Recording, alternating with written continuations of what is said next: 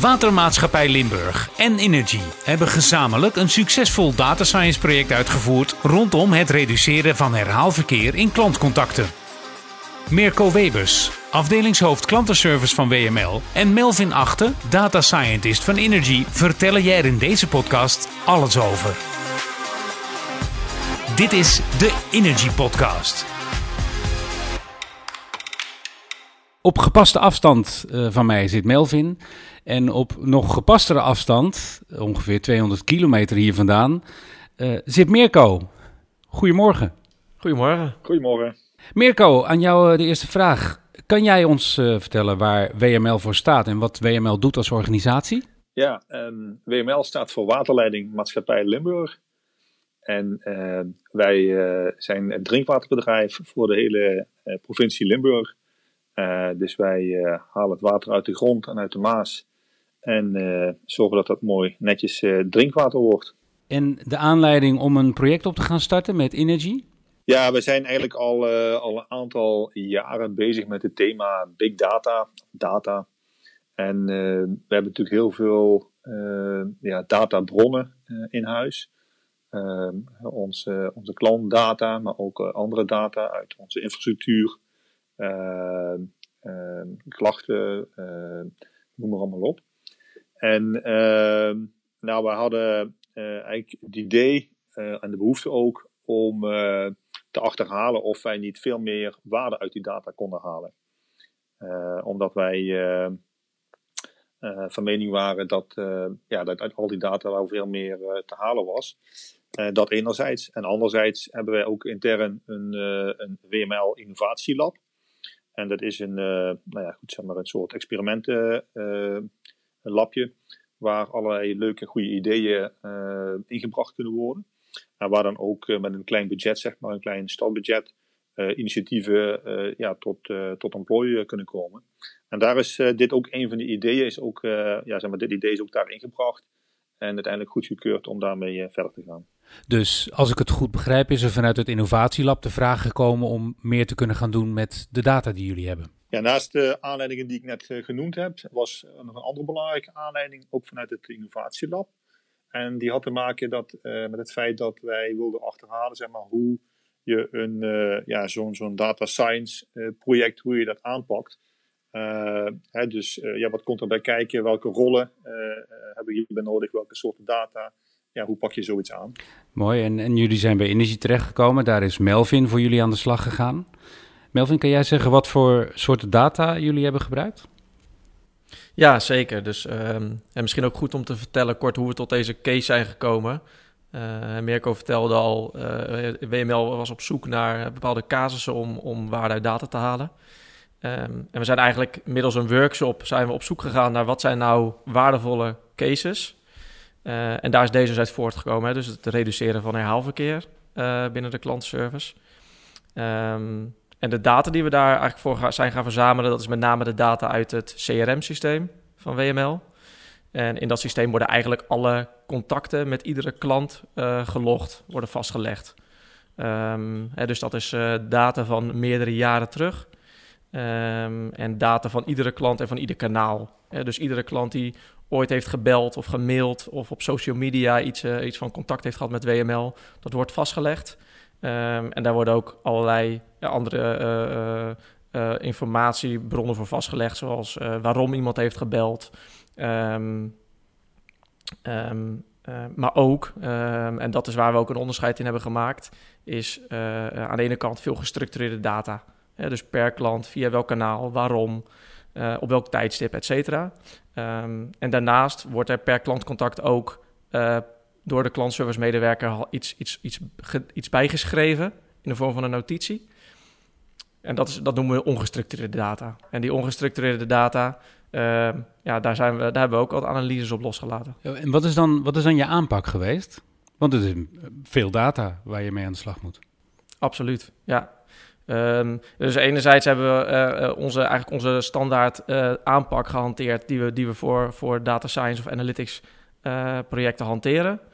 Um, en dat begint eigenlijk altijd met het, verzamelen van, van de data. die hoort natuurlijk bij het business vraagstuk. Um, we zijn eerst die, die, die data gaan verzamelen uit dus het CRM-systeem van WML. en vervolgens ben ik eerst een model gaan ontwikkelen, of eigenlijk een methodiek, om, om herhaalverkeer te kunnen identificeren per klant.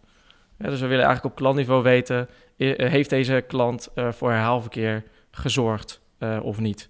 Um, dus dan moet je denken aan uh, hoe vaak heeft deze klant contact gehad met WML, eh, via welke kanalen, om welke redenen, uh, met welke frequentie. Um, dat zijn allerlei, allerlei variabelen waar we naar hebben gekeken om te bepalen welke klant heeft nu voor herhaalverkeer gezorgd, ja of nee. Um, en deze data die hebben we vervolgens weer gebruikt om ja, data science toepassingen op, op los te laten. Kan jij toelichten wat je onder herhaalverkeer verstaat? Ja, zeker. Kijk, ehm, eh, als ik kijk naar het proces uh, waar we het over hebben binnen de klantservice, is het het proces tussen de klant en WML. En uh, die kunnen contact met elkaar hebben via vijf verschillende kanalen. Um, en idealiter, als een klant een vraag heeft aan WML of een opmerking, wordt die, wordt die direct afgehandeld. nu komt het ook voor dat een klant terugbelt of terugmailt over dezelfde vraag uh, of klacht die die, die, die klant had. Um, en dat zegt, dat, dat zegt vaak iets over het feit dat je dus die, die, die vraag of die klacht niet in één keer hebt opgelost. Um, en als dat vaker voorkomt, ja, dat kost natuurlijk gewoon simpelweg meer tijd uh, voor zowel de klant als voor WML.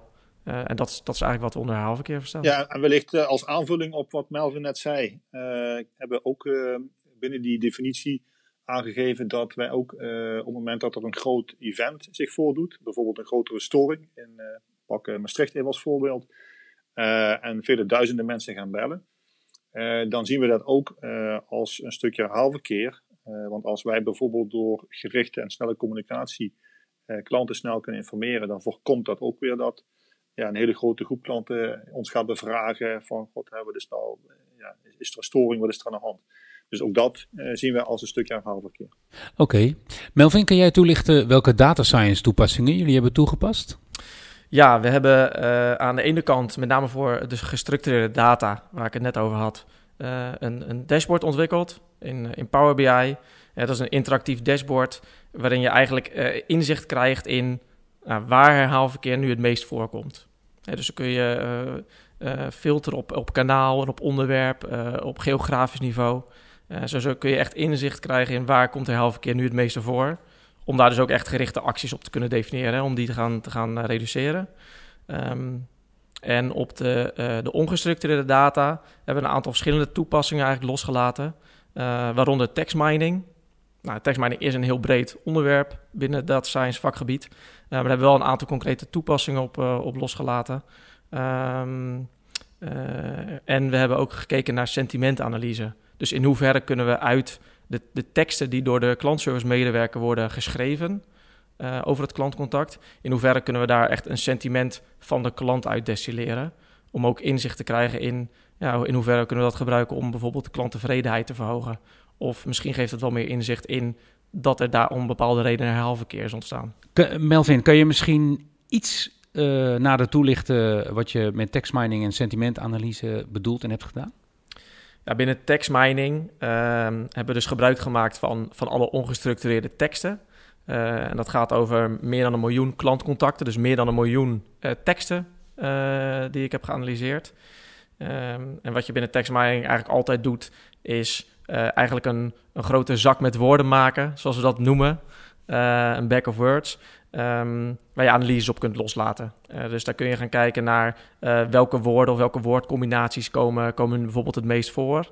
Uh, in relatie tot bijvoorbeeld herhaalverkeerklanten. Um, we hebben ook bijvoorbeeld de originaliteit van woorden getoetst. die eigenlijk die kunnen helpen om te laten zien welke woorden zijn nou potentieel voorspelbaar voor een herhaalverkeerklant. Dus daarmee zou je in potentie zou je kunnen voorspellen op basis van teksten die over klanten worden geschreven of deze klant een herhaalverkeerklant is of gaat worden. Um, en het leuke daaraan is ook dat we uh, de, de bevindingen die we daarin hebben gedaan, uh, die bevestigden eigenlijk ook vaak de uh, bevindingen van de gestructureerde data, als het ging om waarom klanten dus terug hebben gebeld. en er zaten ook een aantal ja, nieuwe bevindingen in die we niet terugvonden in de gestructureerde data. Dus het is zowel een bevestiging als echt een aanvulling op het geheel. Um, en we hebben als ander voorbeeld binnen text mining ook gekeken naar ehm, eigenlijk de, de kwaliteit van klachtenregistratie. dus een klantcontact kan als klacht geregistreerd worden, dat, dat weten we. Ehm, en vanuit de teksten hebben we geprobeerd te herleiden in hoeverre klachten daadwerkelijk of juist, uh, juist of onjuist wel of niet als klacht zijn geregistreerd. Dus door te kijken naar uh, voorkomende woorden of woordcombinaties in die teksten. Uh, dus als je bijvoorbeeld alleen al kijkt naar het woord klacht, daar zijn zo'n 80 tot 100 variaties op die voorkwamen in de tekst.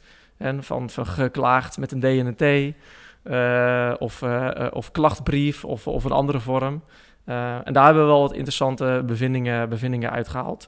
Die echt kunnen helpen om, ja, om die kwaliteit van klachtenregistratie uh, uh, op een hoger niveau te, te gaan brengen. Oké, duidelijk, dank je.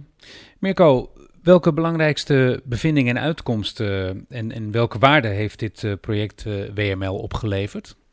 Ja, nou, wat ik zelf wel interessant vind, misschien is wel leuk om te noemen, is dat de case die we dus, de case over het haalverkeer, dat die eigenlijk, uh, uh, ja, dat was een andere case dan we in eerste instantie bedacht hadden. Dus ik wil nog even geval benoemen dat de toegevoegde waarde zeg maar, van de manier hoe we het aangepakt hebben, dat die ook belangrijk is geweest uh, met de werkgroep, zeg maar. Um, en doordat je zeg maar, op die manier met de werkgroep in de slag gaat, heb je ook een, ja, zeg maar, ben je met, eigenlijk met mensen bezig die dus ja, ook die gekozen case dragen. En ik denk dat het, dat, dat wel bijgedragen heeft aan, uh, zeg maar, aan, die, aan die bevindingen en die uitkomsten. Uh, en uiteindelijk ook dus, ja, de waarde zeg maar, van het project uh, daarmee uh, beter naar voren komt. Ehm, nou ja, goed, wat zijn er die belangrijkste bevindingen? Ehm, we hebben in ieder geval inzicht gekregen in op welke processen het haalverkeer zich voordoet. Uh, dus echt op procesniveau. En dat is dan het proces zeg maar, wat ook in, eh, in ons CRM-systeem zo gedefinieerd staat. Bijvoorbeeld storingen of het incassoproces of klachtenproces. We hebben ook inzicht gekregen in ja, bijvoorbeeld welke klanten uh, zorgen nu voor een groot gedeelte van het verhaalverkeer. nou goed, dat is natuurlijk hele waardevolle informatie. Ehm, en nou goed, daar, daarin kan het dashboard kan ons ondersteunen, zeg maar, om daar nu verder analyse op te gaan doen en ja, verder door te prikken. Daarnaast hebben we ook een, een, relatie gevonden tussen het herhaalverkeer en de doorlooptijd zeg maar, van, van onze acties. Hè. Dus dat noemen wij het service level, het SLA, het service level agreement, wat wij nou, zeg maar even ongesproken met de klant hebben. en wat je daarin ziet, en dat, dat ja, dat lijkt misschien ook wel een beetje op de deur. Maar dat uh, op het moment dat, dat je uh, bijvoorbeeld een klacht uh, langer laat liggen, dat daar ook meer, meer herhaalverkeer uitkomt. dus hoe sneller je een, iets oppakt, hoe minder groot de kans ook is dat een klant ja, zeg maar, opnieuw gaat reageren of bevragen.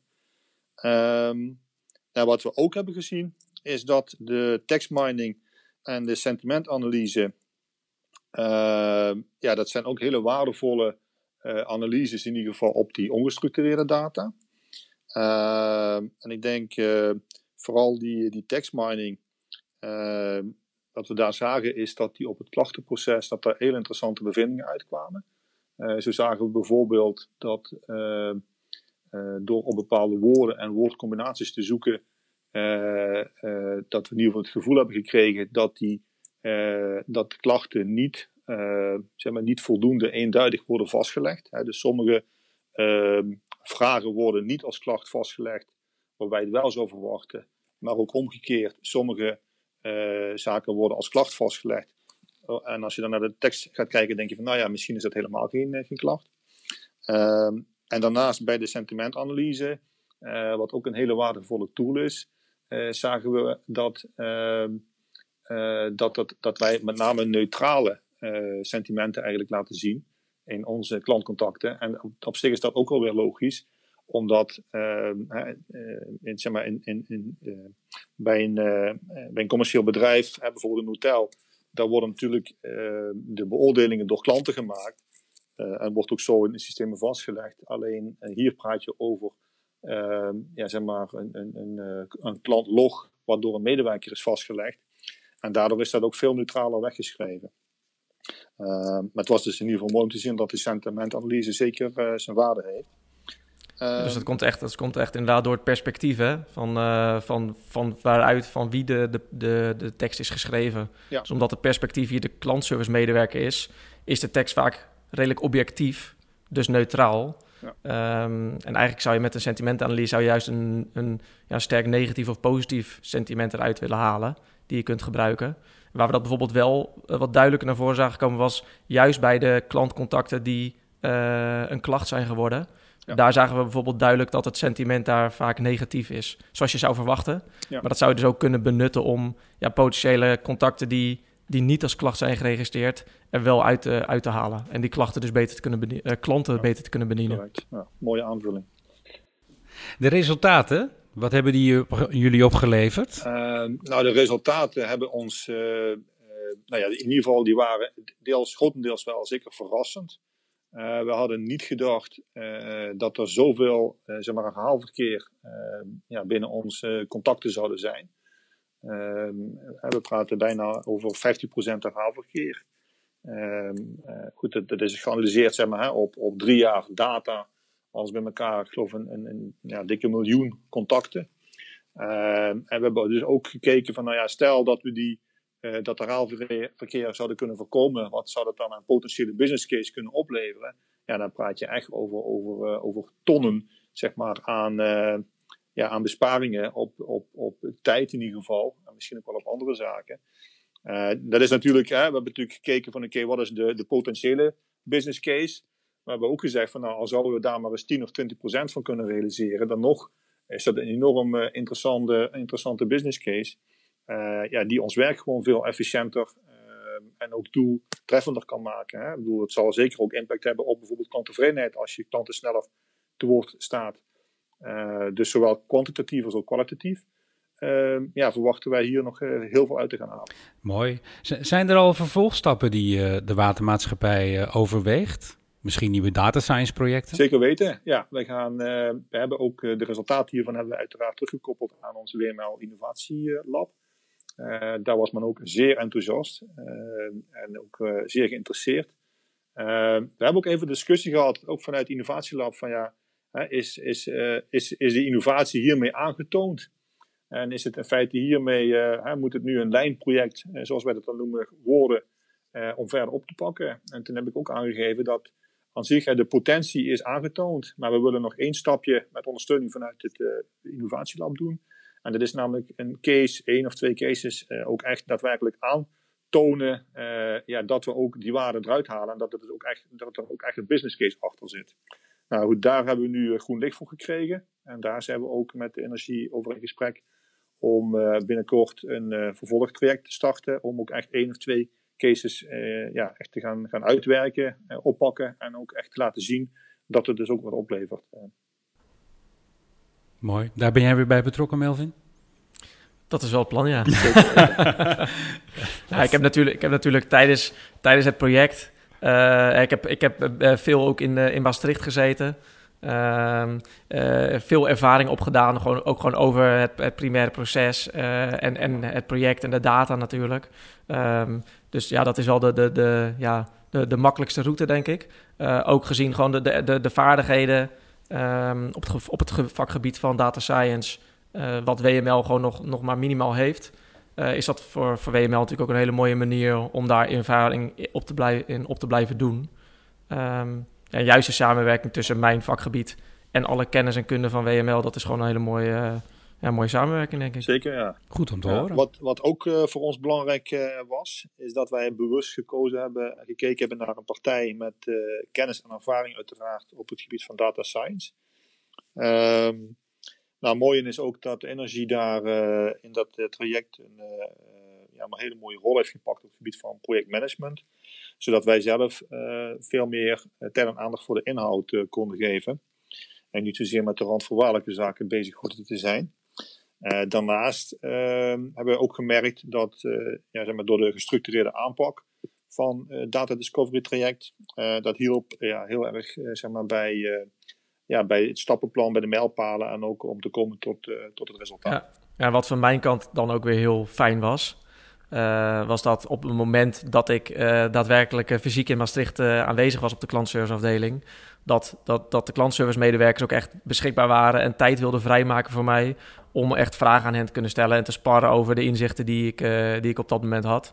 En dat is echt wel nodig geweest om het ook tot een succes te maken. Nou, goed gesprek. Ik wil jou heel erg bedanken uh, voor je tijd, Mirko. Graag gedaan. Melvin, ook bedankt. Ja, jullie nou, ook bedankt. Nou lijkt het me leuk om misschien, uh, als je dat zou willen doen, Mirko, af te sluiten in het Limburgs. Jullie hebben een prachtig accent.